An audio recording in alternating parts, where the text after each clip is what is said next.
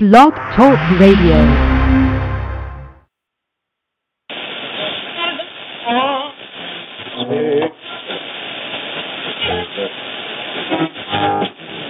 Hi,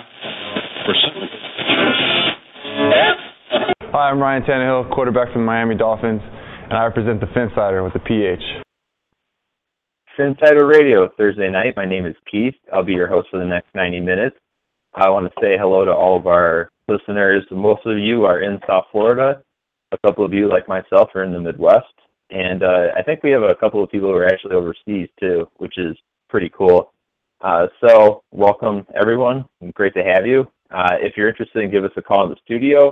You can reach us at three four seven, three two six, nine four six one. It's not actually a studio. It's an online studio. We don't have our own space or anything, although I wish we did. I think that'd be pretty, uh, as the kids would say, legit. But uh, so we're online, and uh, you can reach us at that number. We'd love to hear from you. Uh, we can talk about just about whatever you're interested in. Uh, as usual, I'm uh, flanked by my uh, my good friend and a loyal co-host, Duke. What's going on? How you doing? Uh, I'm doing pretty good, man. How about you? Uh, I'm all right. It's uh, it, it won't stop raining up here in the Chicagoland area, so it's pretty much turned into a, a mosquito nest. So I can't really go outside. And uh, pleased with the weather. I like humid weather, but I'm not really okay with what's going on out here. It's just been a disgusting summer thus far.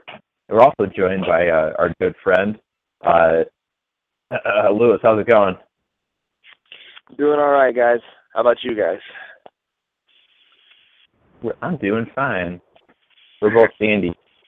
Uh, anything uh, on your guys' mind before we go ahead and start up with uh, tonight's program? I already put out the, the call number, so if there's anything that, that strikes you, not an incredibly uh, lively week for Dolphins news, really. Everyone's getting ready for, I mean, everything from uh, training camp to preseason uh, is uh, right around the corner, and really the two thousand fifteen season is going to be here before we know it, which I think is really exciting to everyone.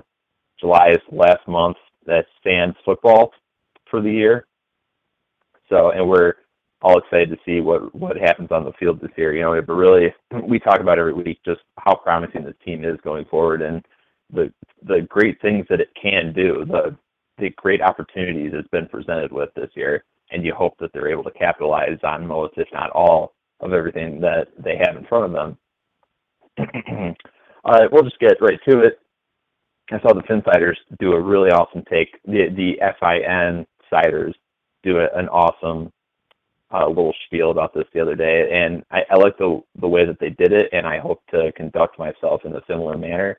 Uh, I want to call attention to the actual material, not the act itself, but our our favorite South Florida beat writer, favorite Dolphins beat writer, uh, last week uh, put out, I think it was last week or early this week, uh, we, over the weekend. A few days ago. Was, uh, uh, thank you. Was tweeting out that uh, just a, a bunch of stuff that was pretty much uh, – To the well, to the effect that uh, Dan Marino was uh, inferior to a lot of today's quarterbacks, and specifically, quote unquote, wasn't good enough. I don't want to call attention to the actual act because it's it's just clickbait. I know a lot of beat writers across the country, a lot of people involved with internet writing do it. I don't have a problem most of the time. It, a lot of people, especially E S P N, E S P N is as guilty of this as anyone. You're just trying to create a stir. You're trying to create page views, page clicks. You're trying to build up traffic. You're trying to build up a buzz. I get that. But uh, to to go after, I mean, someone uh, whom most South Floridians, I would say, it's got to be ninety-nine percent of Dolphins fans, maybe more, uh, revere as the greatest of all time. You know, if I mean, certainly the best, the, the greatest Dolphins, or the greatest player in Dolphins history, uh, in my opinion, the greatest quarterback of all time. I don't need the championships to validate that. Uh, to go after Dan Marino is is tricky business in South Florida, and I don't know if it worked out uh, in terms of the, the response that was gathered. I, I don't know if, if I'm sure there was increased clicks, increased page views, and if that's the case, then mission accomplished. on that writer's front, and that's fine. But at one point, do you just realize that you just don't drag the Hall of Famers, the all-time greats, uh, through the mud like that? A, a Hall of Fame career, and a guy who many of us, I, and I often say this when I defend Dan Marino, and it feels ridiculous that I have to defend him, but Dan, for, throughout the eighties and much of the nineties, just the Dolphins could not put it all together around him. He either had an outstanding receiver core, no run game, and no defense, and then you get into the nineties, and all of a sudden he's got an outstanding line in front of him. I mentioned on Twitter that uh, from the time that Dan Marino's used, or that he's drafted uh, in nineteen eighty-three in the first round, the Dolphins don't make another impact, impactful selection in the first round until nineteen ninety with Richmond Webb. In the N F L, that is a significant amount of time for a player to wait for a team to really land on it. And then they draft Keith Sims in the second round that year. So all of a sudden, the, the left side of the, the Dolphins line is completely uh, reinforced, solidified. Richmond Webb, one of my all-time favorite Dolphins in history. In the nineties, the Dolphins, I remember early on, they had the running back by committee. I mean, Bernie Parmalee was playing for them, and it, the story was that he had previously been working for U P S. Uh, and then they start to bring in some guys, and it, it seems ridiculous to look at uh, Karim Abdul-Jabbar as one of, one of the better running backs the Dolphins had in the nineties, but that's what happened. And then the team with Jimmy Johnson starts to get more defense-oriented. The nineteen ninety-seven draft, arguably one of the best in Dolphins history. They bring in uh, Sam Madison. Well, unless you're in the first round. They bring in Sam Madison. They bring in Jason Taylor. And, I mean, those are franchise-changing picks, and they made two of them in the same draft. So, and, and Tim Bowens was an important guy. They brought him in in nineteen ninety-four.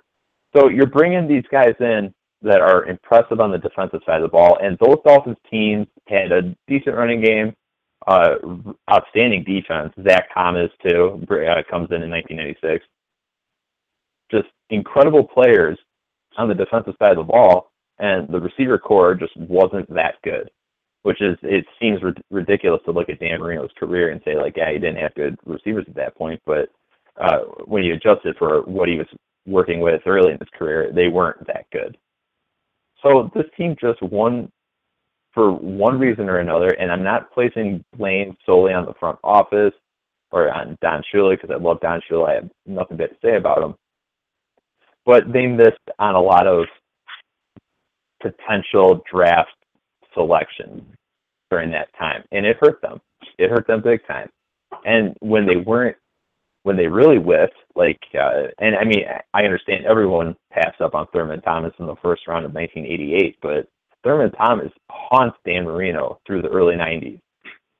Those Dolphins teams were good. They get to the, they get to the A F C Championship game in nineteen ninety-two, and they, they can't get around. I mean, granted, Buffalo's offense that run the K-gun, uh, just a real breakneck, Uh, up-tempo offense, a lot of really strong weapons, an excellent quarterback in Jim Kelly, but Thurman Thomas was the glue in that offense, and he just murdered the Dolphins. I just, just being a kid and having nightmares about that team. So all that is to say that it's just incredibly unfair to compare Dan Marino's career to, if you're comparing him to Joe Montana, or you're comparing him to Terry Bradshaw, or even comparing him to a, a guy a lot of people compared him to early on, which was uh, Joe Namath.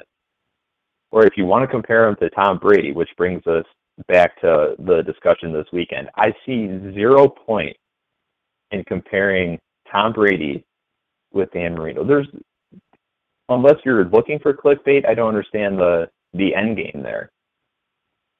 It, it just, it makes zero sense to me, and it made zero sense to a lot of people because a lot of people got upset about it. But the one thing I want to make clear, uh, you can be as upset as you want about this kind of stuff, but if you click on the material and you're reading it, you're ultimately helping serve that discussion's purpose, which means you're you're only you're really only hurting yourself, and you're bringing more acclaim to the person talking about. So if you really dislike it, ignore it. Stay. I, I mean, we're talking about the actual topic. I could I couldn't care less about where it came from.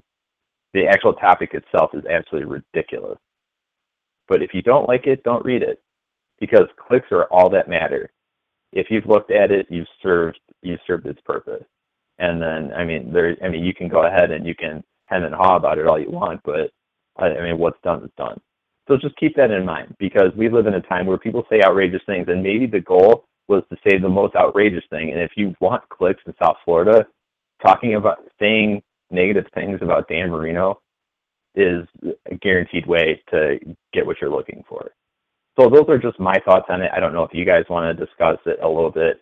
Like I said, I don't want to bring any attention to the person who actually wrote it. We're all talking about the discussion. It's obviously clickbait. I don't care why that person wrote it, but I care that for kids who read, maybe they read uh, a lot of the football content that comes out through their favorite beat writers on Twitter. They start to read that stuff and they think, well, maybe Dan Marino wasn't that good. Maybe he was overrated. Maybe a lot of stuff that happened to the Dolphins was his fault. Maybe the fa- the fact that he threw a lot of interceptions is absolutely the reason that he never won a Super Bowl. You want to go first, Duke?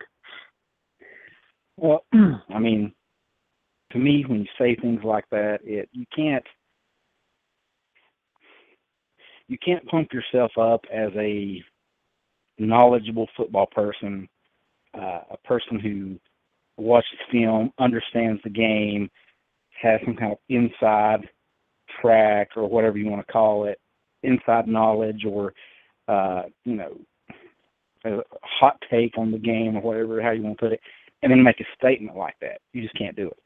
You can't sit there and and, and, and either, either that's hubris and you're showing that I know more than you know or everyone else knows, or it, it's just you've, you've jumped in too deep of water and you're sinking. It's just, you know, I think it all boils back to the current Dolphins quarterback. I think a lot of the stuff that, a lot of the overall argument has to do with arguments that have been made about Tannehill. And when you, the, the arguments that have been made, uh, they're, kind of weak to begin with. They don't they don't hold a lot of water. And so when you put them up against an all-time great, possibly the greatest quarterback ever, and you try to use that same logic, this starts falling apart. And so you either have to go back on your other stuff about Tannehill or you have to push this agenda forward, and it's uh, you're kind of stuck between a rock and a hard place. And I think that that's what that whole discussion was about. It's about Q B wins and quarterback rating and all these stupid arguments that don't really apply, that are kind of rudimentary ways of looking at football. As, as a, you know, you see a lot of stuff on Twitter. It's it's box score watching. You don't actually get into the intricacies of the game by looking at that kind of stuff. But when that's what you've used to criticize Tannehill, and then, oh, let's put that stuff up against Marino, and you're like, oh, my arguments against Tannehill aren't so good anymore. You're kind of screwed. So that's kind of what that is. And like, I want to reiterate something you were talking about. There's a lot of young people that are influenced by stuff like this, and that's what they see. There are people out there who think Andy Dalton is a better quarterback than, than Ryan Tannehill because he, he's got more wins. He's been to the playoffs. And it's dumb. It, it's lack of football knowledge. It's it's flipping on E S P N and hearing somebody say something, or reading the newspaper, reading what somebody says, and thinking, oh, yeah, that's, that's you know, it's, it's on the internet. Abraham Lincoln said it's on the internet. It must be true. It's just, it's just dumb. And it's just promoting ignorance. It's, I don't know, and just, that, that's all I got to say about it. It's just, that's the worst part to me, is just the promoting stupid ideas to people who are going to listen to it. And even if it is clickbait, There, there are people who read this and listen to that and think, yeah, that makes sense. Dan Marino wasn't that good because he didn't win. Hey, uh, you know, Brad Johnson won a Super Bowl. He must be better. I mean, it's just it's stupid. Yeah, it hurts the game ultimately. I and I don't. I'm not going. I want to get Lewis's take on it too. But the one thing you just mentioned there, and I kind of touched on it too, and I want to bring more attention to it, is the fact that the one uh, impression I've I've gotten during my time working for the Phinsider and hosting this show is that a lot of our a lot of our readers and a lot of our listeners are interested in what's going on in football now, but a lot of them weren't either weren't alive or really just don't have that much interest in a lot of the stuff that the Dolphins have achieved during their their N F L tenure, you know, since they were introduced in nineteen sixty-six. So it it worries me that their first introduction to a lot of the to the history part of the game is seeing stuff like, well, Tom Brady is just better than any of those guys. Tom Brady may, in fact, go go down as yeah. I say that I would say that he's one of the greatest quarterbacks of all time. I mean, that team didn't win four Super Bowls just because he's mediocre, but this is the ultimate team sport. We always say that. I keep hearing that. That's what I think. And then you look and well, I hear that, well, the reason they had four Super Bowls is because of him. I think Bill Belichick had a lot to do with that. That you notice that it was really hard for those guys to get back to the Super Bowl and win it after that outstanding defense they had in the early two thousands started to fall apart. When all the all of a sudden, like these guys, like you know, Teddy Bruschi is getting older, he's hurt. Uh, Ted Washington was a huge contributor to that team early on. A lot of these guys that were big-time players, I think Mike Vrabel's another one. A lot of these guys who were in Ty Law, too. A lot of these guys who were outstanding players, and they start to go away, and all of a sudden, I understand that Tom Brady almost got that team to the Super Bowl in two thousand or two thousand six season with a very pedestrian receiver core. I get that. He had a good run, he had a good season, but that doesn't take away from the fact that that defense that year played well, that they had a lot of things going for them. His offensive lines have, for the most part, been very good. Wasn't it the five layers of decent protection at one point? So it's the ultimate team game. There are a lot of nuances and intricacies that go into each team's success. Like, you want to compare Dan Marino to Joe Montana. Joe Montana had an outstanding running game with Roger Craig early on. And outst- obviously, I mean, he's with there, and he's got Dwight Clark, and he's got uh, John Taylor. He's got good receivers. And then he's gifted, I mean, just by an absolute gift of God, he gets Jerry Rice. And, I mean, really the rest is history. And even into the post-Montana era. And that that 49ers defense, nineteen eighty-four, the year that they went to the Super Bowl and defeated the Dolphins thirty-eight fifteen in Super Bowl nineteen, that was the number one defense in the in the league that year. That was an outstanding defense. Just like Terry Bradshaw wasn't the only reason that the Pittsburgh Steelers won four Super Bowls in the nineteen seventies. You know, we, we could, without that defense, maybe we're talking about them losing to Fran Tarkenton and the Minnesota Vikings. Maybe we were talking about last week about how Oakland had some bad luck running into Pittsburgh so often in the nineteen seventies. Maybe we're talking about Ken Stabler winning three Super Bowls instead of those guys running into Pittsburgh every year. There's a lot that goes into this. So it's incredibly disingenuous to say that, well, Tom Brady was just better because he has more Super Bowls. In fact, I think the only argument you can have there is Tom Brady won more Super Bowls than Dan Marino. Which guy did you want on your team? I've heard often, I don't know if I would use the term system quarterback for Tom Brady, but I know that the Patriots have a highly, uh, highly intricate, developed system on offense. Always have been. His best years, like with Charlie Weiss, which in my opinion was when that team was just incredibly hard to knock off. There was a system in place. You've heard guys like Bill Walsh say that the Dolphins didn't use the system with Dan Marino. Dan Marino was the system, and I totally agree with that. Did it end up working out for him? No, I think the Dolphins let him down a little bit, and it hurts me to say that, but I mean, that's, that's history, and that's the way that I I believe it to be fact. If you don't think so, go look through the drafts that the, that team uh, that team executed between nineteen eighty-four and really the rest of uh, Dan's career, save for a few years. So I want to get Lewis to take. I've been talking about this a lot just because yeah, this is a topic there's near a, and dear to my heart. There's one more thing I want to bring up real quick that you talked about Dan Marino being the system. Uh, I read something several years ago that Bill Simmons wrote, and he was talking about the rules. I think the rule changes with the receivers and stuff, and he said something about some somewhere out there. Dan Marino wakes up and, and sees the new the way the football, the way the game is played today, and thinks, "Man, I was just born too early." Absolutely. Well, I mean, look, he he hangs forty-eight touchdowns in, in nineteen eighty-four when the previous record was thirty-six, and that was in an era where you could just hammer receivers. Yeah. I mean, can you imagine what he what I mean, he'd do in the hands in the hands off era? The guy would what he throws sixty a year. I mean, we look at we're we're in an era now where uh, where Matthew Stafford has thrown for five thousand yards. No one no one thinks of him as an elite quarterback, but we we have an era where people are, are doing it now, like seemingly every year, and no one did it until a few years ago, except Marino. He was the only one that did it. And so it, that was part of the discussion, too, was that people were saying, well, if Marino played in today's era, that he would throw for, you know, four hundred yards a game or something like that. And, and the response was that fans are just romanticizing about Marino. I'm like, that just shows a complete – it's just total incompetence, really. It just shows that you are uh, – do not understand what you were talking about. And while we're on that, you know, you mentioned Jerry Rice, his uh, – the beat writer in question, his, his B F F uh, said on Twitter that uh, Jerry Rice was a jag, that he wasn't as good as everyone thinks he is. And uh, Elliot Harrison for uh, N F L dot com put up an article a week or so ago about uh, N F L records that will not be broken. And he said, Odell Beckham Junior had probably one of the best rookie years as a receiver ever. Had ninety-one catches, I don't know how many yards, and twelve touchdowns. He said if he did that for fifteen straight years, he would still fall short of Jerry Rice. But Jerry Rice is just a jag.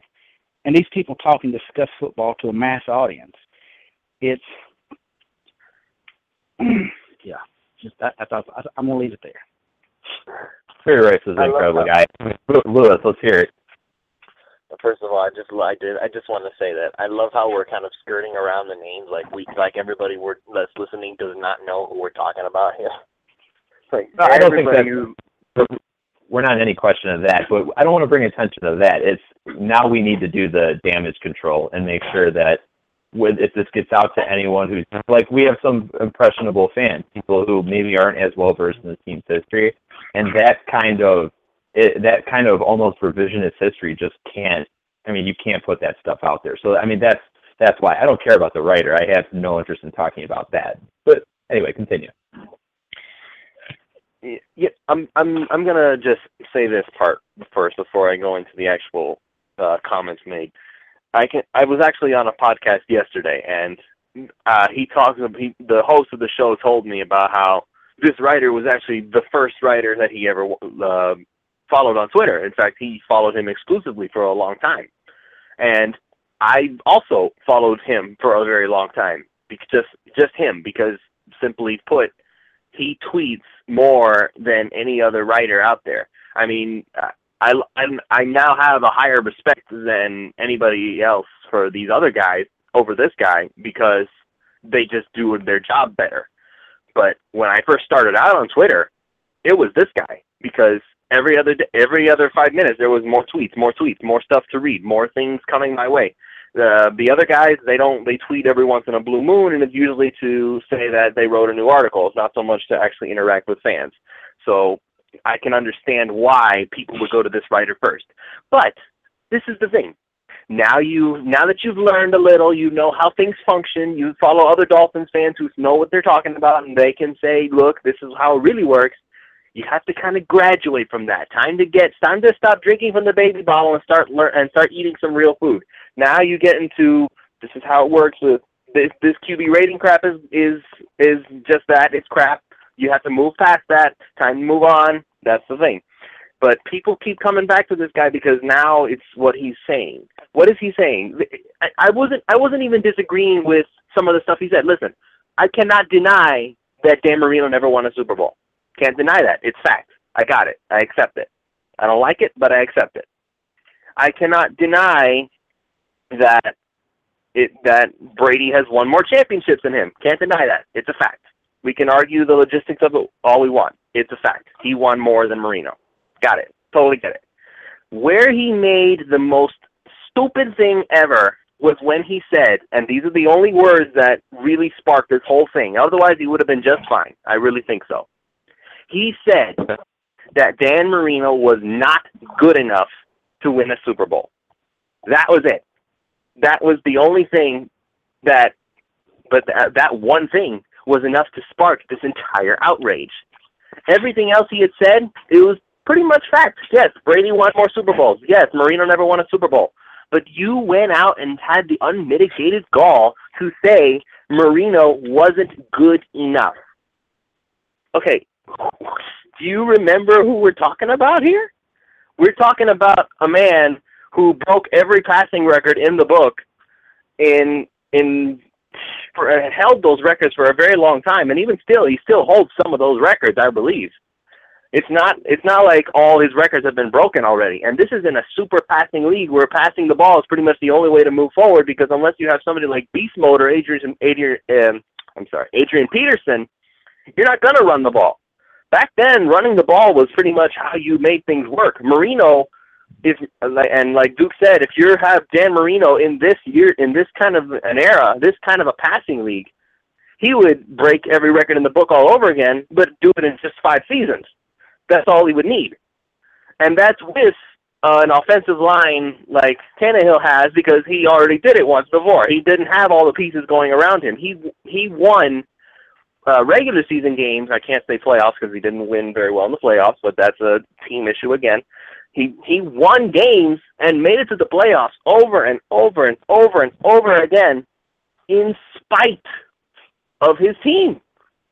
And so many people want to ignore the fact that you need a team to win a Super Bowl. Even the Patriots, Brady has won four Super Bowls. Yeah, no, Brady didn't win four Super Bowls.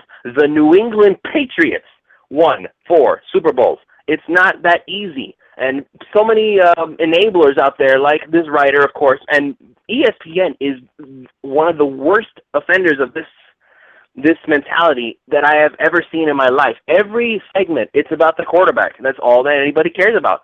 And they they, they cater to these casual fans. And I and I don't want I don't like to have to call out these casual fans, because I understand not everybody's so into football that they're going to learn every single intricacy of the game. I understand that. So they're going to turn on E S P N, see what's going on, look at the box score, oh, my team lost, and move on with their day. I understand that. But where I have an issue is where they don't make an effort to teach these people, here's how it really works. If they have five minutes to look at the box score and hear them talk about the quarterback, they can have five minutes to learn about why the offensive line made it so the quarterback couldn't function properly. They can learn why the defense couldn't hold the game going. They can learn why the running game could not enable the quarterback to do his job. But no, they allow them people these people to think that the quarterback is all that matters. And the reason why is because it's the most marketable, marketable position. Well, you I'm can't gonna, make I'm, money. What? I want to interject something right here. I think you're hitting on a, a deeper topic here. Um, and what you mentioned before is when you first got on Twitter, there were certain guys that you followed. I think social media, just the internet in general. I mean, look at look at this Phinsider. I, I joined up in two thousand ten, and it was already a pretty good-sized site then, but look at how it has expanded and the knowledge of the people on the site. I mean, I have learned about football from talking with people, interacting with people on the site, discussing things, even if we don't agree eye to eye. But we, we, we can bounce ideas off, bounce opinions off, and we learn. Because, you know, we're all fans of the same team. We want the same thing. I don't care who we argue with on, on the website or any other Dolphins fan. If the Dolphins won the Super Bowl this year, we would all be hugging and screaming about it. That's just how it is. But I think what's happened is traditional media is falling behind. I mean, look at all the guys we follow on Twitter. There's so many people out there that are knowledgeable about the game that can interject opinions from all different sides, and people follow that. They want to, you know, people that are on Twitter like us that that are into this stuff, that's what they follow. And these traditional beat writers are guys that they want they can't they can't hold up to that. Which is what you're talking about with E S P N, with, you know, a lot of these. Uh, I mean, one of the best football shows that I remember watching, I, I can't remember the, the title of it. It was like, uh, and my mind just went blank. Anyway, it was it had uh, Ron Jaworski, Merrill Hodge, and somebody, and they would actually go over plays. And now the N F L Network has the uh, they have like A F C playbook and N F C playbook uh, every every Saturday that you can watch where they go over plays and they talk about the game. There's just so many outlets for fans to get information that if you're just a regular guy like some of these beat writers are, you have to resort to saying things. Uh, and let's not, and we touched on this a little bit, but let's not put put put it past the idea that the person may not believe it. You just had to say something to get people's attention, not reading stuff. And you mentioned that these papers are putting out stuff all the time. That's what they have to do in order to get people to, to follow them. Otherwise, fans are going to get their information from other sources. I mean, when I first got on the site, people, it was kind of a joke. Well, this this came from Bleacher Report. Now, Bleacher Report's putting out good stuff because they've hired good people. They've brought in good analysts. There's just so much information out there that these writers can't keep up. And we're having to, you know, people even. Well, I don't want to go out and uh, talk about all of the guys because, uh, look, there are there are a few beat writers out there who I have great respect for, and I listen to them and I understand them. Uh, I'll, I'm just going to name drop a few of them. Barry Jackson, Andrew Abramson, those guys know what they're doing and they do their job well. So I'm not going to go and bl- and I'm, I'm not going to go and condemn every single one of these guys because a lot of these guys can do their job well. But again, it's back to the it's back to what I was saying before. It's that uh, you you look at E S P N. And I, you know, I love watching. Uh, there are there's sometimes every once in a while, just for laughs, I'll watch Sports Nation because I like to see people fall on their faces when they do the oh uh, three cheers for this person, and I watch them fall on their face. That's funny. But every once in a while, Marcellus Wiley will come out and they'll they'll do this segment called "That Dude's Dudes," and this basically is just one big segment talking about the the one position in the whole world that nobody even cares about. It's the offensive and defensive linemen, the big guys up front that pretty much control how the game runs from the beginning. And he analyzes all these the, the swim moves, the spins, how you pass rush properly, how you manage to keep your quarterback protected. That is the stuff that is considered the more advanced style of football. You know what? And you know what? I don't can't think of many people besides us who would even care about that sort of thing because it's not glamorous. It's not ball watching. It's not where's the ball going. Is it? Is it time for a highlight reel? You're not going to get any highlight reels from an offensive lineman. It's just not going to happen. They're not. They're not those super powered athletes who can. Well, they are athletes, but in a different sense of the word. But it's not glamorous. It's not wow worthy. It's not something that you're going to pop your eyes open and think, wow, that was incredible. I can't wait to tell my friends about this and watch have them watch the play. That's not going to happen. It's not marketable. The quarterback position is the most marketable position that you can imagine. Everybody knows the quarterback of every single team. They may not know anything else, but they're going to know the quarterback. You know, you ask somebody about the Washington Redskins, the first name that's going to come to mind is Robert Griffin the third. The the Dolphins is going to be either Cameron Wake, who is because he's a superstar, or Ryan Tannehill. You go to the Bengals, it's going to be Dalton because the quarterback. They market the quarterback. Patriots is Brady. Brady is the quarter is the quarterback. He is the Patriots. It's the same thing for Denver. It's the same thing for Green Bay. It's the same thing for all of these teams. The quarterback makes people the money. Everybody wants to hear about the quarterback because it's the easiest thing. It's the easiest thing to blame everything on. It's the easiest thing to give credit to. And it's it, it it's become a point where it's it's it's I don't know if I want to call it laziness, but it's so much easier to just talk about the quarterback all the time. And you're going to get your viewers because the quarterback is the most marketable. Everybody knows about their team's quarterback, their hometown team. Oh, like yeah, our quarterback, uh, Andy Dalton, he's really good. And then we've gone to the we've gone to the playoffs four straight years. Like, uh, yeah, you've gone to the playoffs, all right, but it's in spite of your quarterback, not because of your quarterback. I'm sorry to tell you, but those that's why you have to you, ha- you have to go on to the this um, other sources of media. You have to find these guys on Twitter. And like like you and uh, Keith and Duke and uh, Kevin and uh, Matt, all these guys who know what we're talking about because we have analyzed and we have made it a point to learn about the game of football because we want to understand our team better. We want to know where, why, how, all of these other questions. We don't just want to hear about the what. We want to know why things happen the way they do. We want to know where this team needs to improve specifically. It's not always about the quarterback. And so many new fans, I, I wish I could go and make it. I wish I had enough of a platform that I could learn, that I could tell all these casual fans who watch E S P N, I want to hijack their feed and say, hey, wake up. This is not how it works. There's offensive linemen, there's running backs, there's defensive players, all of these people who get no credit for anything that they do, and it's because you're all worried about what the quarterback is doing.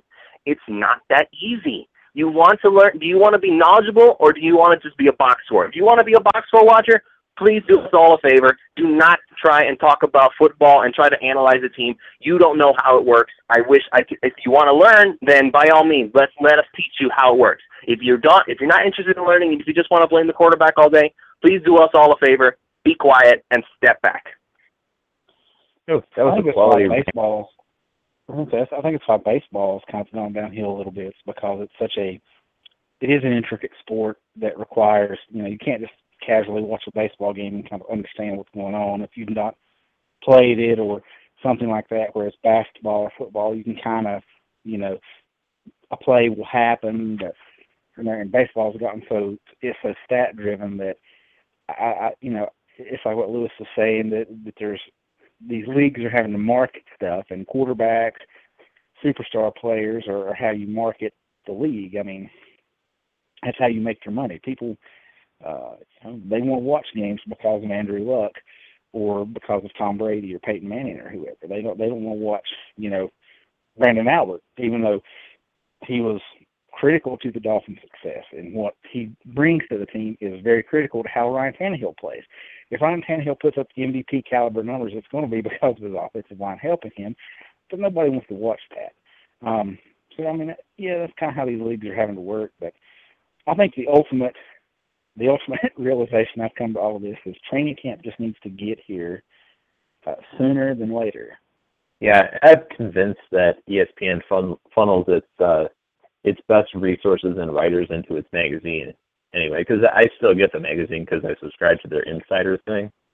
And I read a lot of the, the articles that they, they print in their magazine, and they're outstanding. I mean, the analysis and the research are all great. The, the writing is top-notch. It's a really good product. And then you see what they have online, and it looks like it was put together by eight-year-olds. You know, it's awful. And you just think, like, how could there be such a disparity between what I'm reading online and what I'm seeing in print? But, I mean, I guess that's the, the way of the world. uh, yeah, because you, money. It's, so, it's so much easier to make their money off of the – you can either make money off the casual fans by talking about the quarterback, or you can make money off the crazy fans by making them pay for the for the more intricate stuff.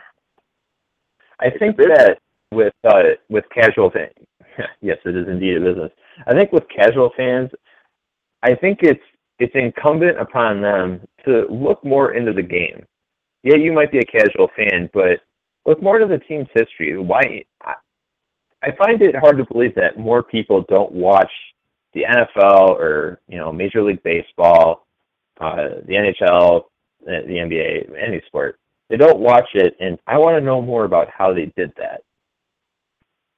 I think that I watched it, and I know I'm not alone in this, but I watch sports and I think, like, I wish I knew the mechanics behind that. I wish I knew how that play, I mean, yeah, they just scored, but how did that happen? It wasn't made possible by just one thing. There were several uh, components that went into that, that touchdown or that basket or that goal. So that kind of, or th- that three-run homer.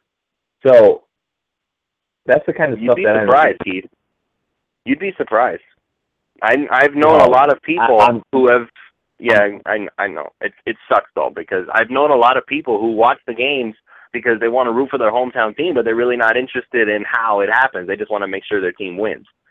That's really well, I mean, all I'm there not, is I'm not, I'm, I'm not surprised by it, actually. Uh, now, I mean, it, it's hard to believe, but at the same time, I mean, this is the, the era we live in. I don't know. I've heard people blame Madden, the game, before, or or video games in general. I mean, I don't know. I enjoy playing those, but I think that if I'm playing those games, I would have more of an idea of what's going on. Unless you're just randomly picking plays, typically you're trying to identify the plays that are best used in that, in whatever scenario you're in. When, you know, if you're third and long, or if it's, you know, fourth and fourth and goal from the six six inch line. So I mean, whatever. Uh, well, me, about whatever the cause of. Go ahead. Okay, about Madden, one thing that I've noticed for myself is I have actually learned to pick up on defensive keys, um, you know, how a safety is positioned or whatever else, to get my team at the right play on Madden. So if I see a single high safety, I know what to do with my receivers. If I see, well, it's like cover two or whatever, I kind of know what to do. I can tell, you know, kind of what's going to happen. And, it, it, you know, and, of course, in reality, it's infinitely more difficult, but that's what quarterbacks have to do in, in in real life. You know, Tannehill gets up to the line of scrimmage, he has to see, all right, that safety's here, this is what it looks like, this is what I'm going to do, I need to make this play call, or I need to throw it to this particular spot because that's where it's going to be, that's where the, the weakness is in the defense. So I think Madden has helped with stuff like that. People can um, kind of understand a little more you know, on a more basic level, kind of what's going on there. But then the one thing I wanted to with that, and that's where the problem comes in. Yeah, yeah, yeah. I mean, it, there's several ways. I mean, you can look at it. One thing I just want to bring up, though, uh, kind of tying this back into the whole Marino thing, because I know that it's a popular, it's a popular uh, negative thing to say anytime that there's a Marino video on YouTube or there's any sort of mention of him in social media. You always get some jackass who comes along and is like, "Well, he didn't win a Super Bowl." I mean, it's. Uh, I think the the F I N-siders, I always just want to call them Phinsiders, but I was like, yeah, I have to go ahead and clarify that. I think they called that excuse lazy, and I couldn't agree more. It's just like it's just a go-to when you don't have anything else to point out. But one thing is, whenever people bring that up and say, well, I didn't win a Super Bowl, and it's like, well, go ahead and tell me the quarterbacks who did win a Super Bowl. Let's compare. I mean, it seems disingenuous to go ahead and just pit one career against another, but if you want to turn it into that, and let's face it, uh, Uh, a lot of people on social media, a lot of fans out there today want to do that.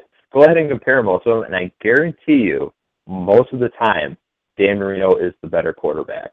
Now, if you want to compare it, like, was Dan, was Joe Montana better in the clutch? I think they were both outstanding in the clutch. And, I mean, if I'm taking the best pure quarterback, I'm obviously going to take Dan Marino. With Dan Marino, won four Super Bowls with the uh, uh, the San Francisco forty-niners. I mean, I don't know. Uh, but... It's not like, you know, when uh, you watch uh, Montana take down Cincinnati uh, at the end of uh, of their second Super Bowl. I believe that was a Super Bowl twenty-three. Uh, in that game, when he leads uh, when San Francisco down the field to win that game, it's not like that was out of out outside of Marino's capability or grasp. How many times did Dan do that? He absolutely slaughtered teams late in games. He was a killer too. So I mean it.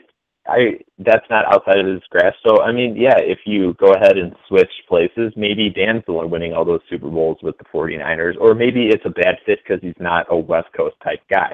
That could be it, too. I, I struggle to imagine Dan getting into the forty-niners offense and being like, okay, I understand all these reads and everything, because that's one thing Dan has admitted himself he wasn't very good at. He just found the open guy. Kurt Warner played in three Super Bowls. Do you think that Kurt Warner is a better quarterback than Dan Marino? That's not a rhetorical nope. question. You can answer or no. you said okay. you, you said it was rhetorical after I answered, so. No, no, it's not rhetorical. You can answer with a yes or no. I'm not. I'm not talking just to hear myself talk here. I mean, I want. Oh. I want to hear your guys' take on it. And I mean, you said as much. Uh, a quarterback, I actually have a lot of respect for. Uh, liked him growing up. Still like him. Love his commentary. Troy Aikman. Troy Aikman won three Super Bowls. Is Troy Aikman a better quarterback than Dan Marino pound for pound? No. Now, if Kurt Warner had had a career uh, like he had when he played in those Super Bowls, then I think he would enter that discussion. Um, he kind of had those down years with the Giants where he, you know, didn't look as good. And, you know, he, he had the great years with the Rams, kind of went down a little bit and then went back up with the Cardinals. I think if he had sustained that over the course of, say, ten years, I think you'd have stood and said, well, this, this guy is one of the all-time greats. Not saying he's not already, but I think he would have been higher up on, on the board a little bit. But uh, I, I still don't think he would be as, as good as Marino, but um, I think that I don't think it was because of necessarily of lack of skill. He was a very good passer, uh, very active. He was a really good player, played on really, really good teams. And the And the reason I compare oh, the Saint Louis Rams, and the reason I compare the two is because they had that kind of thing where they both revolutionized the game in a lot of ways. I think that Kurt Warner kind of just brought a lot. Of, I mean, uh, I don't know if Lewis is old enough, but that ninety-nine Rams team came out of nowhere, and all of a sudden it was the greatest show on turf. And I mean, those guys were just. It was it was weird because you just kept expecting that Rams team to fall off. I remember every. Every week that season, I was like, "Well, this is the this is the week where they get they get absolutely smashed in by the forty-niners, who just at that point just owned the Rams, and I mean, the Rams just took it to them, just absolutely just beat those guys down." So it became, and I typically look at that time in the league as that's when passing became really sexy again, because I mean, you look, I mean, it's. The reason I think it's kind of disingenuous to compare quarterbacks is because, well, I I do believe that Dan Marino was a better quarterback than Troy Aikman. Troy Aikman was an excellent quarterback, just happened to play behind the most ungodly offensive line I've ever seen. Had a great defense on the other side of the ball. Emmitt Smith. And he had quite a few weapons to go with it. Yeah, I mean, Emmitt Michael Smith, Irvin and Jane, Jane Novacek, Alvin, Har- Alvin Harper was a big one. So he had a lot working for him, but the thing is, that was a team. And that team was outstanding. You know, the team of the nineties. So when you, you look at these, but I mean, that was a, a run, a team that was excellent at running the football. You know, the, even when the Green Bay Packers were with Brett Favre, they were excellent at running the football. I mean, so on and so forth. And look at John Elway. John Elway was so close to being in the same boat as Dan Marino. Then, like, Shanahan comes to town, things, and then all of a sudden they start bringing these guys in, and the defense is playing better. All of a sudden they have a run game, something that was a pretty novel concept in Denver at one point. So at that point, John Elway wins two Super Bowls. It was a run-dominated era. And then the Saint Louis Rams come in in nineteen ninety-nine, and all of a sudden it's like, well, hell, let's pass the football. This is awesome. These guys are put, you know, these guys are scoring thirty, forty points a game.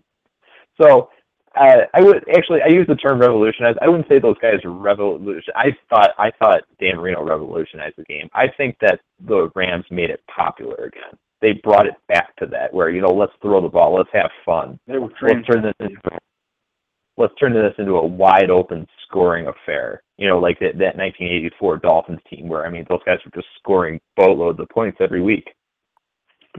So, but, I mean, I, Kurt Warner, so that's why I compared the two. I thought Kurt Warner was an outstanding quarterback. Uh, and the fact that he was able to get back to the Super Bowl with the Cardinals late in his career, I think is one of the most impressive things he he did. And I think that uh, if the coaching had been different, I think if they had had a different defensive coordinator, you know, I'm sorry to throw Clancy Pendergast under the bus, but I believe it's true.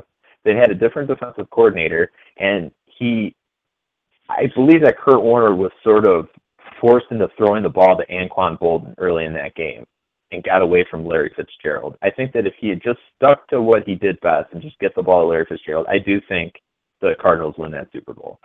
I mean, nothing, nothing, uh, I don't, no offense to Steelers fans or anything. But so anyway, the point of all this is you can go ahead and compare all these quarterbacks. I mean, Trent Dilfer won a Super Bowl. Jeff Hostetler won a Super Bowl. Nobody's going to take those guys over Dan Marino. No way. You know, Brad Johnson, I heard his name come up earlier. I don't think anyone's going to say that Brad Johnson is a better better quarterback than Dan Marino. If they did, they'd be crazy. All right, so uh, the point is, is Dan didn't win any Super Bowls. Dan played in the Super Bowl once.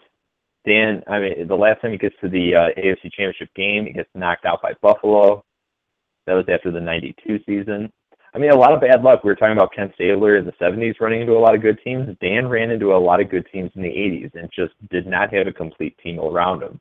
A lot of people were, I've seen a lot of people online uh, support the the argument that uh, Dan is more to blame by saying that he had the Killer Bees behind him. That Killer Bees team defense was already aging by the time that Marino is really like hit hitting his stride. He had some good pieces along the the defensive line, but I don't think that the Blackwood brothers were the guys that you wanted to depend on, especially against Joe Montana and the San Francisco forty-niners. So, it, and I just want to bring up this. I want to just bring up this one last point because um, what you're saying, Keith, is all true. But I, I, this is where this is where the other part of that conversation, that that um, those comments come in, is that we keep making excuses for Dan. And I just want to go out on, on the record here and say, no, we're not making excuses. We don't make these excuses any more than we make them for Tannehill. You would have to look at it and say, okay, was there ever a moment where Dan had the better team overall? And a lot of the times the answer was no. He didn't have the better team overall. He was the better quarterback in the game, but the team around him, eh, eh. And this is why it becomes a team game. Because if you have better players overall with a, a slightly worse quarterback, if you want to put if you want to put Dan Marino and Jim Kelly to get um, separate from each other, and you're going to pick a quarterback just just in a vacuum, I would pick Dan Marino. He's the better pure passer. But Buffalo had a better team and a better running game and a better this and a better that, and okay, so who's going to win? Who do you think is going to win the game? I would say the better team. I'm going to root for my team, but I would say the better team is going to win. That's why I said the Golden State Warriors were going to win the finals this year. LeBron was the best player on the court at any given time, but he had he had a terrible team around him. Golden State was a team, and they won as a team. Yeah, that's, so we're that's not Buffalo making excuses for Dan. Buffalo still gives me nightmares in a lot of ways, and no, I, we're not making excuses for him. If you, if you, if we're just speaking just blatant, cold hard facts, all right. I've I've been a Dolphins fan since uh, probably about nineteen eighty-eight. In that time, from nineteen eighty-eight to the end of the nineteen ninety-nine season, I saw the Dolphins waste a golden opportunity with a once-in-a-lifetime player. That's just the way it is. That's what I saw. Maybe other people saw it differently. I'm not making excuses for anyone. The the defense they built up late would have been great in his career had they actually equipped him with, let, left him to his devices, let him throw the ball. I understand that it, oh, we haven't even factored in the fact that uh, arguably the season that was supposed to be his, nineteen ninety-three, he tears his Achilles against Cleveland. You know, when when he got hurt at that point in the season, the Dolphins were the best team in the league statistically, and I think that that was going to be the year they played. They I remember they went to Buffalo that season and just absolutely put it on the Bills. Just I, I remember watching that game and thinking there's something to this, because I mean that's the team that knocks them out of the A F C Championship game earlier earlier that year, or I say earlier in the calendar year, and they come back and they just go into a place they go into a Rich Stadium, a place they were not very good, and they just absolutely throttled Buffalo. And I thought, okay. And then he tears his Achilles, and now we'll never know, because the Dolphins still almost made the still on the let. It took them losing to the New England Patriots, and then I think uh, they needed they needed the L A Raiders to beat Denver, and I think Denver won, and the uh, the Dolphins missed the playoffs. So that's how good that team was that year. I feel like that was the team they needed around him, and I mean it didn't pan out. I mean it's heartbreaking to think, but yeah, I. I I'm glad you brought that up. I've seen that. People, the, the claim that we're making excuses for Dan. We don't need to make excuses for Dan. Dan's career should speak for itself. But the fact that it doesn't, and the fact that we have to have this discussion and defend him, is mind-blowing. And I feel like if if you make these kind of claims, then you just didn't watch him play. Because, like I said, not the greatest mind to ever play the game. I think he would have struggled in a Bill Walsh type system, or any system uh, that, you know, predicated on, you know, even what Ryan Tannehill is doing. When Tannehill came in and was doing all his progression read stuff, that's not Dan's forte, and he'd be the first person to tell you that. But in terms of pure throwing ability and pure instinct from the pocket, Dan's the best I've ever seen. It's not even close. Lack of, lack of ability. He didn't have the computer brain that Peyton Manning had.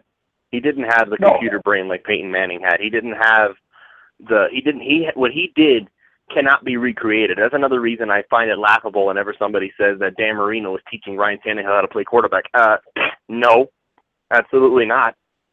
Dan Marino knew, just knew where to go with the ball. That was it. That's that you can't really, you cannot recreate Dan Marino. Dan Marino, I really believe there hasn't, I don't think there ever will be anybody else quite like Dan, because what he could do with his, and, and I, I don't like to say it like this because it sounds bad, but his mental limitations isn't, like you said, it's not like he could just figure out how to run an offense and do a system like Tom Brady does. And I, I'm, I, I don't want to get into the Brady thing right now, because I could go on for another half hour about how Brady doesn't do anything really special, but it's that you cannot recreate what Dan Marino did. I can't think of any quarterback, no matter how much of a gunslinger he was or how much of a a star he could have been. Brett Favre might just be the closest, but only in the sense that he was aggressive with his throws, and he knew, and he was not afraid to give it a shot. He just threw a lot more interceptions than Dan, because he didn't have that pure that pure ability to just get the ball where it needed to go. No one, we, I don't think there will ever be anybody else quite like Dan. He had that incredible release. He just knew where to go with it, and it wasn't so much he just it wasn't so much he studied it. He just knew. It was instinctual. He had the greatest intangibles of any quarterback that ever played the game, I think. And You yeah, can't recreate that. Great feel. He plays the game with great feel, and it's an, it's a near impossible thing to do, is play the game of football from the quarterback position with a great feel. But one reason I didn't have a problem with him working with Ryan Tannehill is I want, I believe the one thing that he can show him is better pocket awareness, how to feel things in the pocket, because Dan's mobility was always, you know, near non-existent, and after the Achilles injury was just absolutely gone.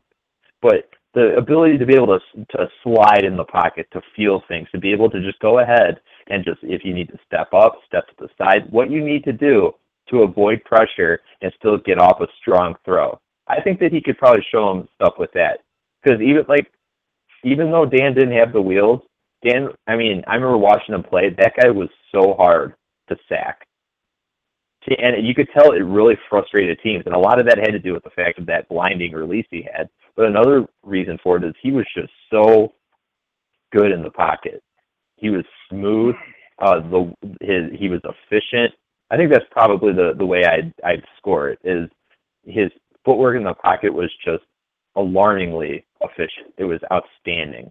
It was a pleasure to watch him play, and I feel like it's lost on a lot of people. I, if you haven't seen, if for some reason you're a youngster and you haven't seen Dan Marino play, go on YouTube and watch some games. Even if it's a game the Dolphins lose, it's arguably you're going to see something that will blow your mind. Just playing the game with feel, and some of the throws he made were the most uncanny, ballsy throws I've ever seen. And I, I know Duke wants to say something. I just want to bring this up. I was, One of I was like, what was that? Uh, what was that game we watched where we said he couldn't? That it was it was almost as if he was challenging himself not to score inside the forty-yard line. I think it was against Pittsburgh.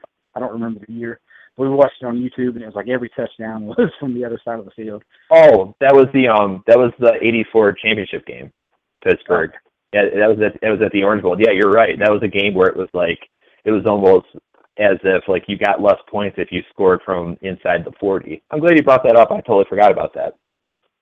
My favorite, one of my favorite Marino moments, and it comes from the ninety-nine season, his last year, is I remember it, it was a they were playing in Indianapolis, and that was the the year where the Colts went from three and thirteen to thirteen and three. So the Colts are really good. They go in there. The Dolphins are losing near the end of the game.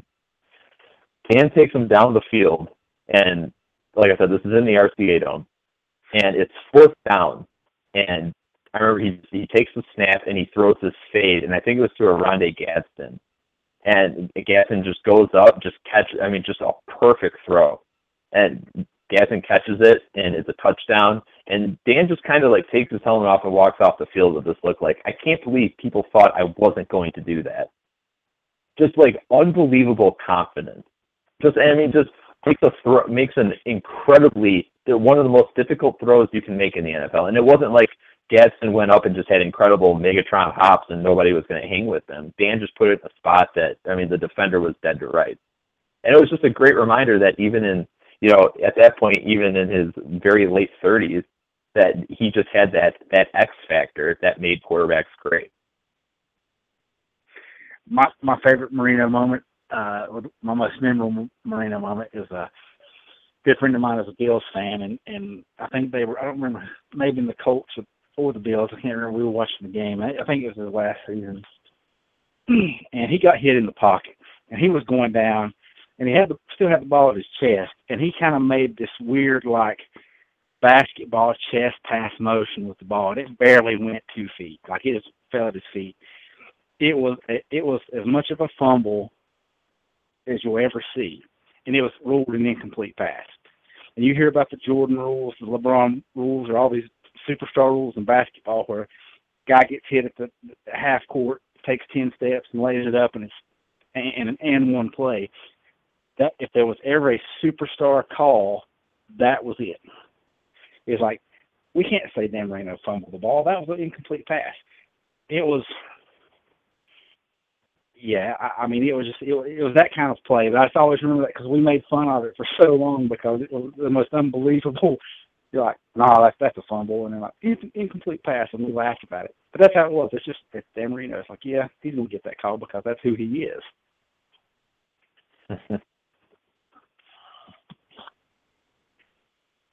I love that we're talking about him like like, like this is a posthumous discussion or something.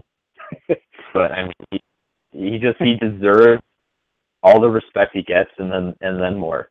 I mean, he was he, I mean, he was he was my childhood idol. He was he was it for a reason. Just watching that guy play, it's. Uh, I mean, I won't I won't compare. I mean, I I was really fortunate, and I not to speak for Duke, but I mean, he was alive at the same time I was, so. I mean, he, we had the good fortune of seeing a lot of amazing things in sports. Like, we got to watch Michael Jordan play. You know, we got to see Dan Marino play the play the quarterback position. And unfortunately, oh, a lot of things didn't work out, and he didn't get to a Super Bowl. But to say the guy wasn't good enough is wrong. To say it, to suggest that he wasn't anything less than a, you know, anything short of a winner is ridiculous. Because I saw him split some serious throats during his time as a quarterback, and it was awesome. It used to be like, just give the give him the ball inside the two minutes, and you're asking for it. A lot of people knew that. So, I mean, we're, I'm glad we had this discussion, and hopefully we brought some attention to his game that maybe people weren't already aware of. It's hard to believe that people in South Florida haven't seen everything that that, that guy had to offer, but, I mean, stranger things have happened. Yeah, sometimes you kind of forget about things. You know, you, you, you watch, you know, as Lewis talked about the N B A Finals, and you see LeBron, and, I mean, you know, there's always a discussion, you know, him or Jordan, who's better, whatever else. But, and to take the team, to, to put that team around him, if he had been a lesser player, they don't even make the playoffs. I mean, they made the Finals because of LeBron's greatness. But it's times like that when you see that stuff, you kind of look back on things. Hey, you know, I, I kind of forgot how Jordan used to play. Let's go back and look at some highlights and realize this. So maybe this discussion makes people go back and look at Marino and say, hey, I forgot about that stuff. Let's uh, watch it, or, or, you know, even introduce some new fans to it. But one, one thing that I want to reiterate is I think a lot of this comes from, you know, we talk about people making excuses for, for Marino and all these arguments. It's the same stuff you hear with Tannehill. Now, obviously, he's going to get more criticism because he's not made the playoffs yet. But I think a lot of the stems from it's the same stuff you hear about Ryan Tannehill. And I think the people that are, that are perpetrating this stuff against Ryan Tannehill, I think they just dug in a little too deep. And they said, well, see, this argument works for everybody. See, it even works for Marino. And they're kind of like, oh, crap, I just done it now. And they kind of, as I think Greg Likens put it on the F I Insiders podcast, you lose credibility when you say stuff like that. I don't care how you spin it afterwards. You just lose credibility. You can't make a statement like that. I mean, if I came out and said Ryan Tannehill is the greatest quarterback that ever played, people would be like, you're an idiot. Well, when you come out and say Dan Marino wasn't good enough, you're going to get the same response. You're an idiot. So if, if anybody pays attention to these people, but anyone that says something like that, that's your own fault. I mean, you know, you know, you don't have no one else to blame but yourself for, for paying attention to that kind of garbage. I agree. I absolutely agree. I think the biggest difference between Jordan's game and LeBron's, just because I feel like making this statement, I feel like LeBron's more of a forces of nature type player. I think he's so big and so fast and so strong that, I mean, he can just take it to the hole at will, and it's just really hard to get in his way. Uh, I think that there was more of a grace in, with Michael Jordan's game because he was not the largest or the fastest individual on the court. Uh, but I, I mean, I'm sorry to say, I know that we have a lot of LeBron fans who listen to this. LeBron's not even in the same ballpark as Michael Jordan yet. And and I'm not going to say he needs to win six championships to do it.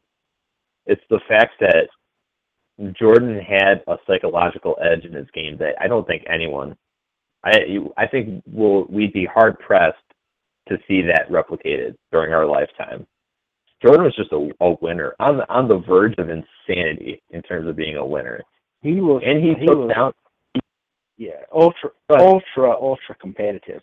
My uh, my calculus teacher in high school went to uh, college at the same time Jordan was there, and he said he walked into the student center and Jordan was in the in in there trying to hustle people at the pool. Um, I mean, I don't know LeBron's mentality. I don't know what, what, anything about that, but. I do know just from stories like that that LeBron, uh, that Jordan, he he wanted to destroy you. He did not, he did not, you know. I think for me, LeBron lost lost something when he went to the to the Heat. Um, I agree. And that's and that comes from watching Jordan. Jordan didn't want to join teams with anybody else. He wanted, he wanted, you know, it should have been the other way around. Somebody should have joined his team. And so I think a lot of Jordan fans kind of looked at that as, um, you know, him not having that same kind of thing that Jordan had. But that, that's just how Jordan was. He, he he wanted to kill you. And I put something on Facebook about it because I had some friends that were discussing it. I said, if you had to take Jordan, Kobe, and LeBron into a back alley fight with you, um, I said, LeBron would beat the other guys up, and then he'd turn around and give you a high five. Kobe would go in and beat the guys up. He would look at you and shake your shake his head like, why didn't you, why didn't you pull your own weight?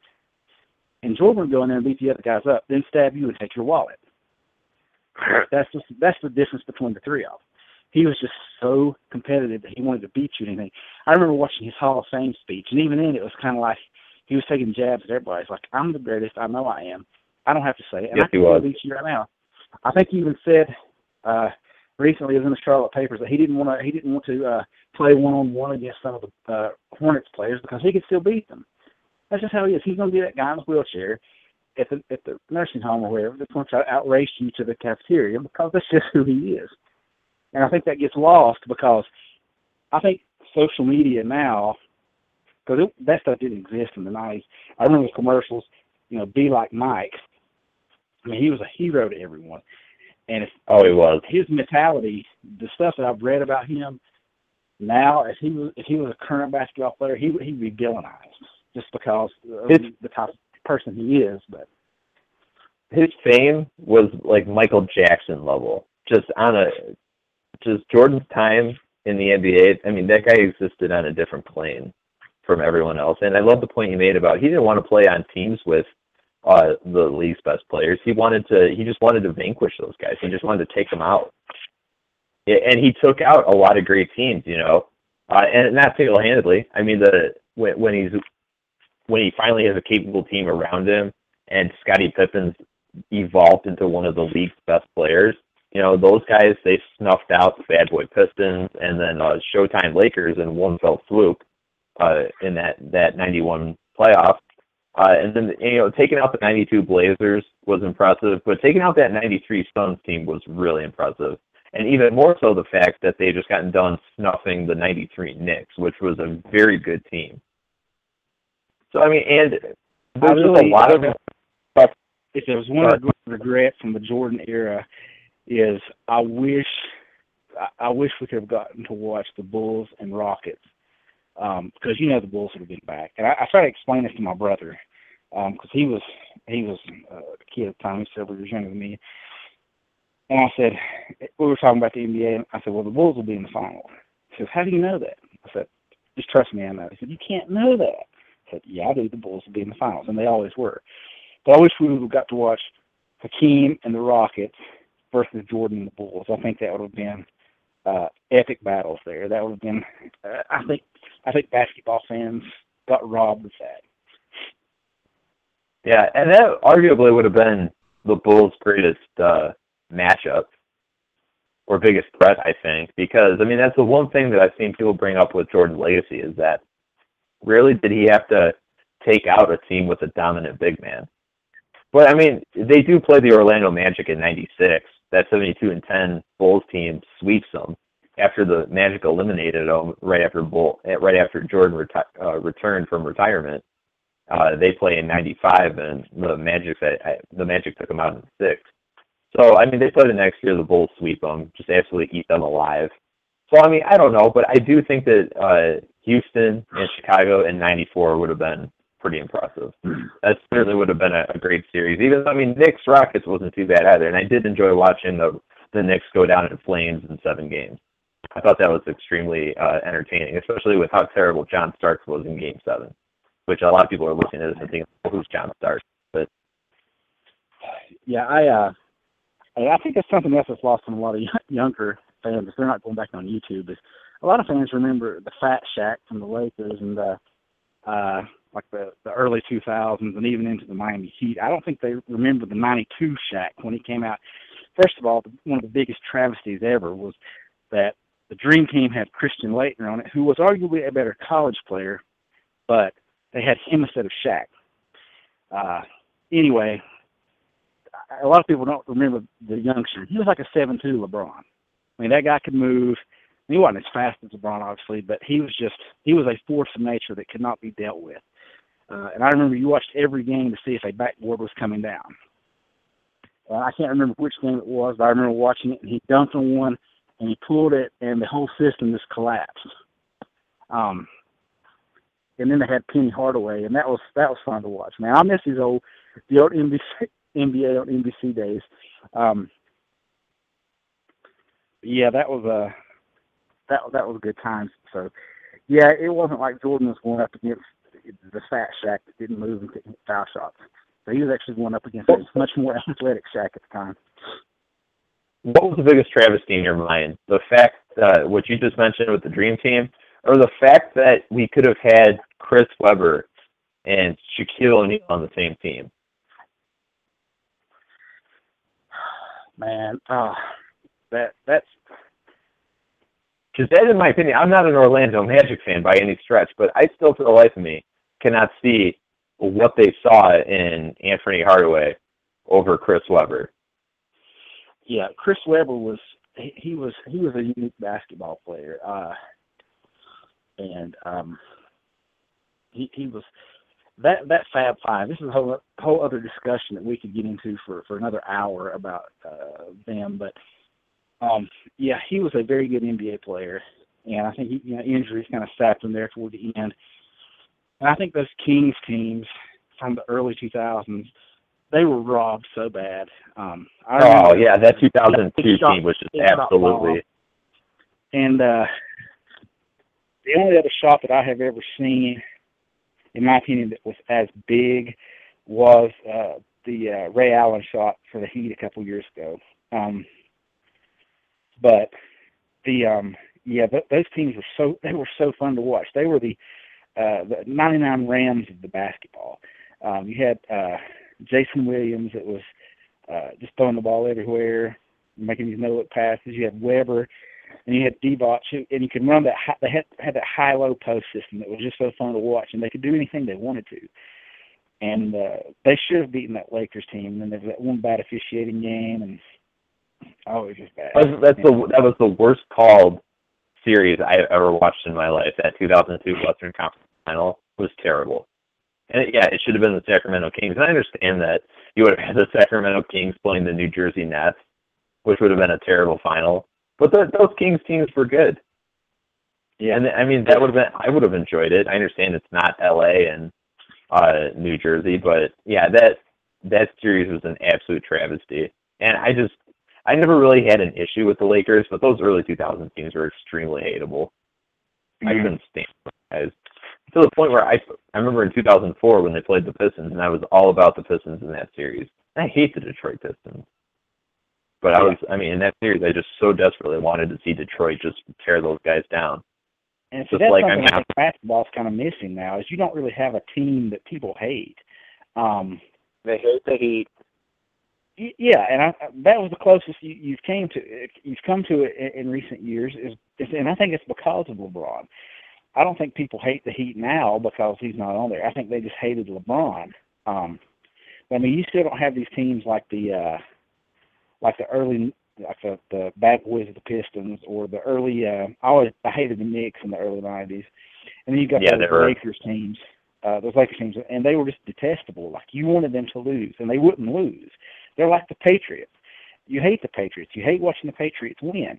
There was nothing more depressing than watching that undrafted cornerback intercept that ball in the end zone. It was like you had this whole build-up. The Seahawks are going to win. The Patriots are going to lose. You're going to see the Tom Brady sad face, and it doesn't happen. I turned off the T V. I couldn't watch it anymore. I, it was depressing. And that's how those early basketball, that's how those basketball teams were. You hated them.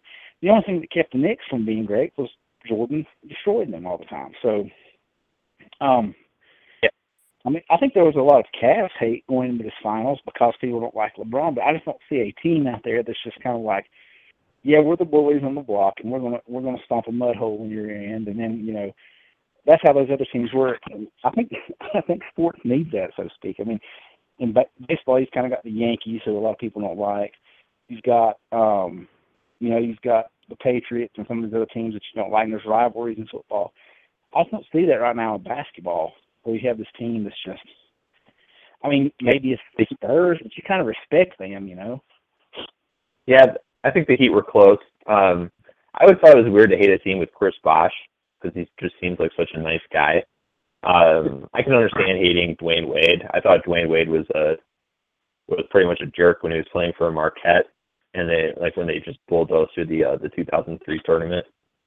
Uh, one of my favorite sports memories, speaking of the Yankees, is the two thousand three World Series, and the fact that you get these underdog Marlins that, I mean, on, on the back of, and I mean, trust me when I say that being a Marlins fan in Chicago in October two thousand three was one of the most awkward things uh, ever. And uh, I, I know exactly what you're talking about. Look, look for the record out there. There was about ten other sets of hands going for that baseball. It just happened to hit. Oh yeah, Department. That was. Oh, it wasn't. Oh, people villainized that guy to the point I think he had to leave town, and that was so dumb. The guy beside him was like, "Hey, you caught that ball. You shouldn't have let him do it while you were sticking your hand out trying to catch the ball." What a load of crap that was. Well, and so my story with that, because I, I totally agree that there is a, a bunch of stuff that went on. Okay, so if you live around Chicago, the, the Cubs are just looked at as a cursed franchise, and anything it's it's almost like uh, Murphy's Law has just taken the field wearing baseball mitts with those guys, because whatever can go wrong with them will go wrong. So I, I grew up. I mean, I've been a Marlins fan since their inception, so in nineteen ninety-three, uh, just like with the the Panthers and. Uh, So, I mean, the, the ninety-seven World Series was a great surprise, but I remember in two thousand three, it's my first year of college that fall, and for uh, I had a roommate who was just a diehard Cubs fan, and I remember the night before game one, where like I was falling asleep, and he was telling me about how bad the Cubs were just going to tear the Marlins apart, and I was like, yeah, I mean, it's going to be a good series. I don't know if I'd be that confident, but so, I mean, it it goes to three one, back it throws the the shutout in game five at uh, at Pro Player, or if you just want to call it Joe Robbie, which I usually do. And then I for game six, I don't know why I did this, but I went to an apartment party because everyone thought the, the Cubs were going to clinch that night because they had Mark Prior on the mound. You know, that guy was pretty much automatic at that point. And I wore a Marlins shirt. I had like this really ugly orange Florida Marlins shirt that I War, just to kind of troll people, I guess. I don't know. nineteen-year-old me was far more aggressive than the, the thirty-one-year-old version. So I went to this apartment party, and, I, you know, the Marlins are losing. I mean, it's three nothing. Everyone's laughing at me, uh, making, like, snide comments and everything. And then, so in the eighth, when you got Luis Castillo up to bat, and he hits that ball, and the whole Bartman thing happens, like I said, I'm familiar with the Cubs' history. I know that this is in the back of everyone's mind, and at any second, this thing could derail and turn into an absolute dumpster fire. And when the Bartman, when when the Bartman thing happened, I remember looking at that, and then I saw that they were showing, like, I saw Moises' a lose reaction. I'm like, man, that guy's losing his mind. And then I remember they started showing the clip of everyone in the in Wrigley Field, and they just ha- they all have this look on their face, and they're thinking the exact same thing I'm thinking. Like, this is. Where thing this is where things go south. And I remember at that point, before Luis Castillo even took another pitch, I was like, should I leave this party? Like, I, I like I need to get out of here. But for some reason, I stayed, and of, co- of course, it just turns into it as an absolute slaughter. And I, like, it's a miracle I survived it that night. But yeah, so uh, I remember just watching it, and I knew it was going to happen even before Castillo took another pitch. I was like, this is not going to end well for Chicago. And, of course, like like you mentioned, the whole Bartman thing, everyone blames him. No one ever blames the fact that that was the second consecutive uh, postseason in which Dusty Baker's team imploded, just absolutely folded in on itself. Nobody mentions the fact that after the Bartman thing, what you got the whole stadium's buzzing. They know that they're about to get absolutely annihilated by this this team. Like, Dusty Baker doesn't go out and talk to Mark Prior, who's still a kid at that point. He's so young. Uh, and then uh, and then the shortstop. And the box double play, yeah. Right after that. Yeah, just, just boots the ball. Just straight up boots it.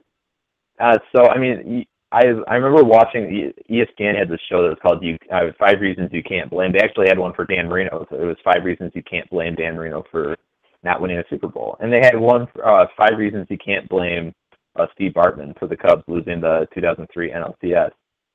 And they had, they were talking to a couple of people, uh, the guys who were uh, uh, like in the Marlins bullpen hanging out and everything and in the dugout. And one of them was uh, uh, Mark Redmond.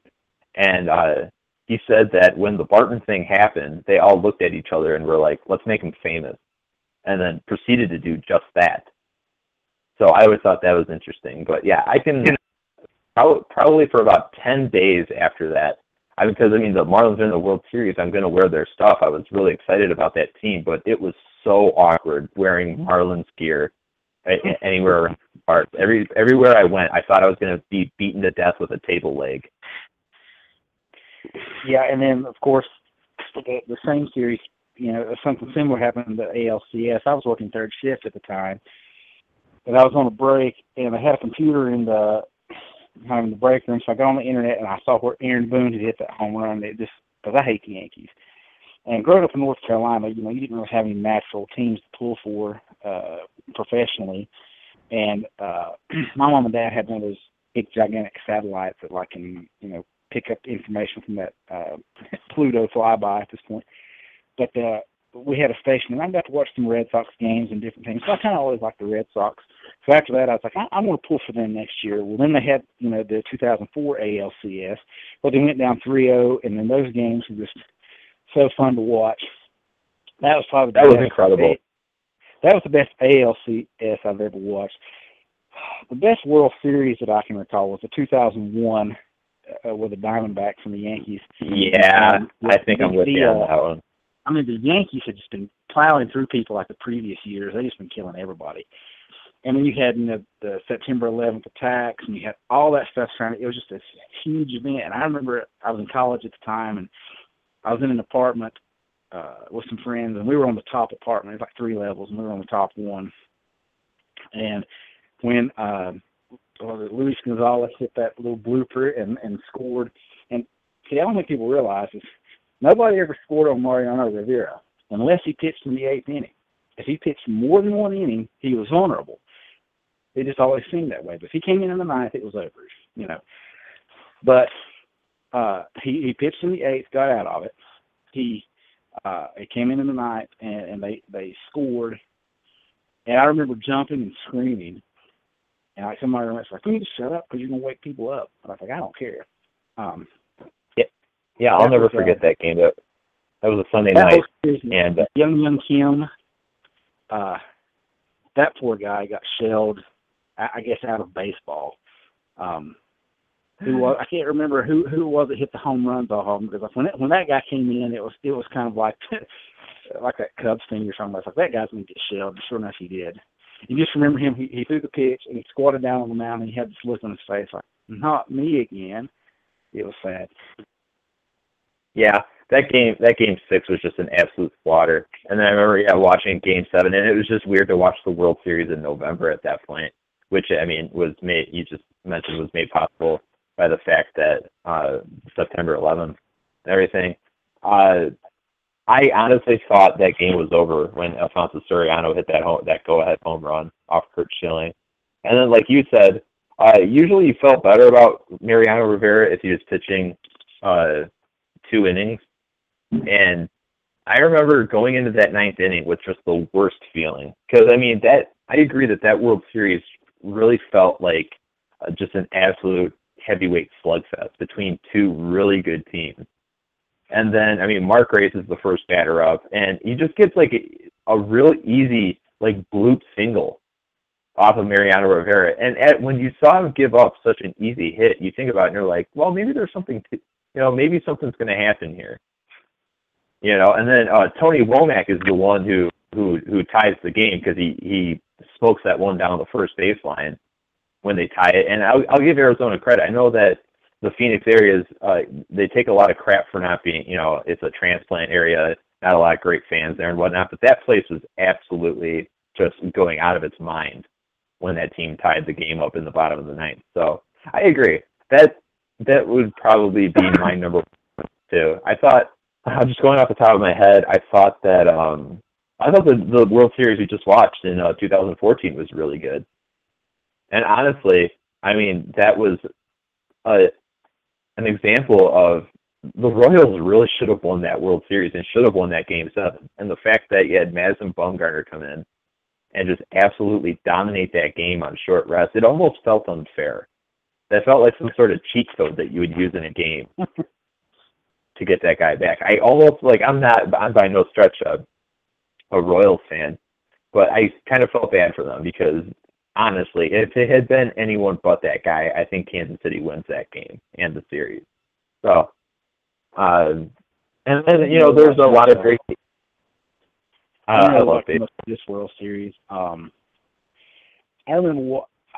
I can remember several several good ones from the, the previous years. I mean, I think the uh, the oh four A L C S is better than the oh four World Series. I think both of them were actually both uh, L C S were were pretty good because you had the Astros and the Cardinals, and I think they went Game Seven as well and had some late game heroics. Um, Overall, it's a great series, and then the and then the World Series was kind of anticlimactic. Of course, you had, you know, the Red Sox singing the curse and all that stuff.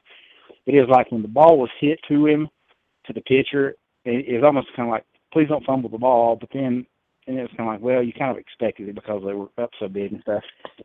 three oh, and it was pretty good. I, I think I remember the ninety-one World Series with the Twins. I thought that was a pretty good. That was series. A great game. Uh, yeah. Uh, and I remember the – I still believe Sid Bream was out at home plate. I will argue that. Uh, I mean, I need to see more definitive evidence than what that video showed. Argued with my dad for weeks. I thought yeah, Sid the Pirates were robbed in Sid that Bream game. Was, yeah, I thought he was out. Uh, and, and, and, of course, that was Barry Bonds making that throw. And I think – didn't he leave after that season? Go to the Giants. Um, yeah. I, I thought Sid Bream was out. But, you know, of course, around here the Braves are big stuff, so that was a big deal. But uh, – he's out of my mind. And talk about squandering so many opportunities. We've only got about two and a half minutes left. This show went pretty quick, but uh, the Atlanta Braves put together so many great teams in the nineties, and the fact that they only won one, and they had to play Cleveland to do it, it's just unbelievable. But, I mean, you look at, again, a lot of bad luck. They ran into some good teams. They ran into an absolute juggernaut in the ninety-two Blue Jays. Those, I mean, it seems weird to talk about the early nineties Blue Jays as a juggernaut, but those ninety-two and ninety-three teams, and the ninety-one team was really good too. They lost to the Twins in the A L C S that year. But, I mean, those teams were awesome. Just top to bottom, just loaded with, I mean, you know, a lot of Hall of Fame talent, a lot of great pitching. Those guys were, I I actually, I, I grew up loving the Blue Jays. I still like that team a lot. So that's my one, uh, my one uh, tip of the hat for Canada. That. I remember watching Mitch Williams play for the Rangers back when he was a rookie. It was way a little bit of my age there. Uh, for those of the, for those of you who don't, Mitch Williams was the the pitcher uh, who gave up the walk-off home run to Joe Carter in uh, Game Six in the ninety-three series. And I, they used to drive me nuts how when that guy pitched the ball on uh, his follow-through, he'd always kind of like collapse to the collapse to the mound. He'd almost like fall. That just drove me nuts to watch. But yeah, that guy, I felt bad for him after that game. So Philadelphia's not really a city where you want to lose a lose the World Series.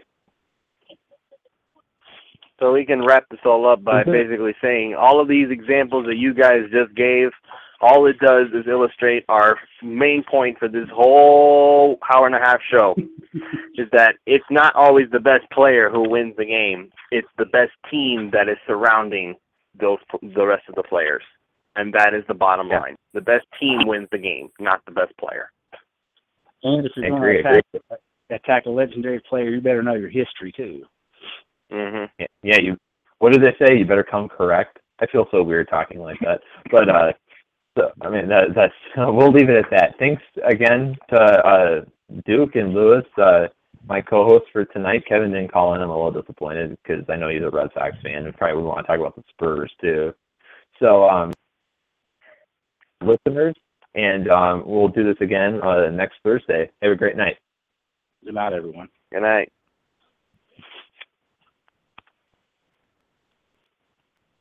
My name is Spencer Hall. My name is Jason Kirk. My name is Ryan Nanny. And when we combine, we form the, the Shutdown, Shutdown Fullcast. Fulltron! I keep telling you, we're not Voltron. The Shutdown Fullcast is technically a college football podcast, but it's also a show about lawn care disasters. regional grocery stores we love, Tennessee Batman, homeowners associations, bears and video games. I mean, there's also some actual football discussion, like about coaches having huge contracts, or coaches making terrible decisions, or coaches saying really stupid things. Or the N C double A saying really stupid things. Yeah, there's lots of stupid things in this big, dumb, beautiful sport. Sometimes we talk about football games. Allegedly. If you want to take college football exactly as seriously as it deserves to be taken, come find us on Apple Podcasts, Spotify, or wherever else you listen to podcasts like this one. The Shutdown Fullcast. It's not Voltron.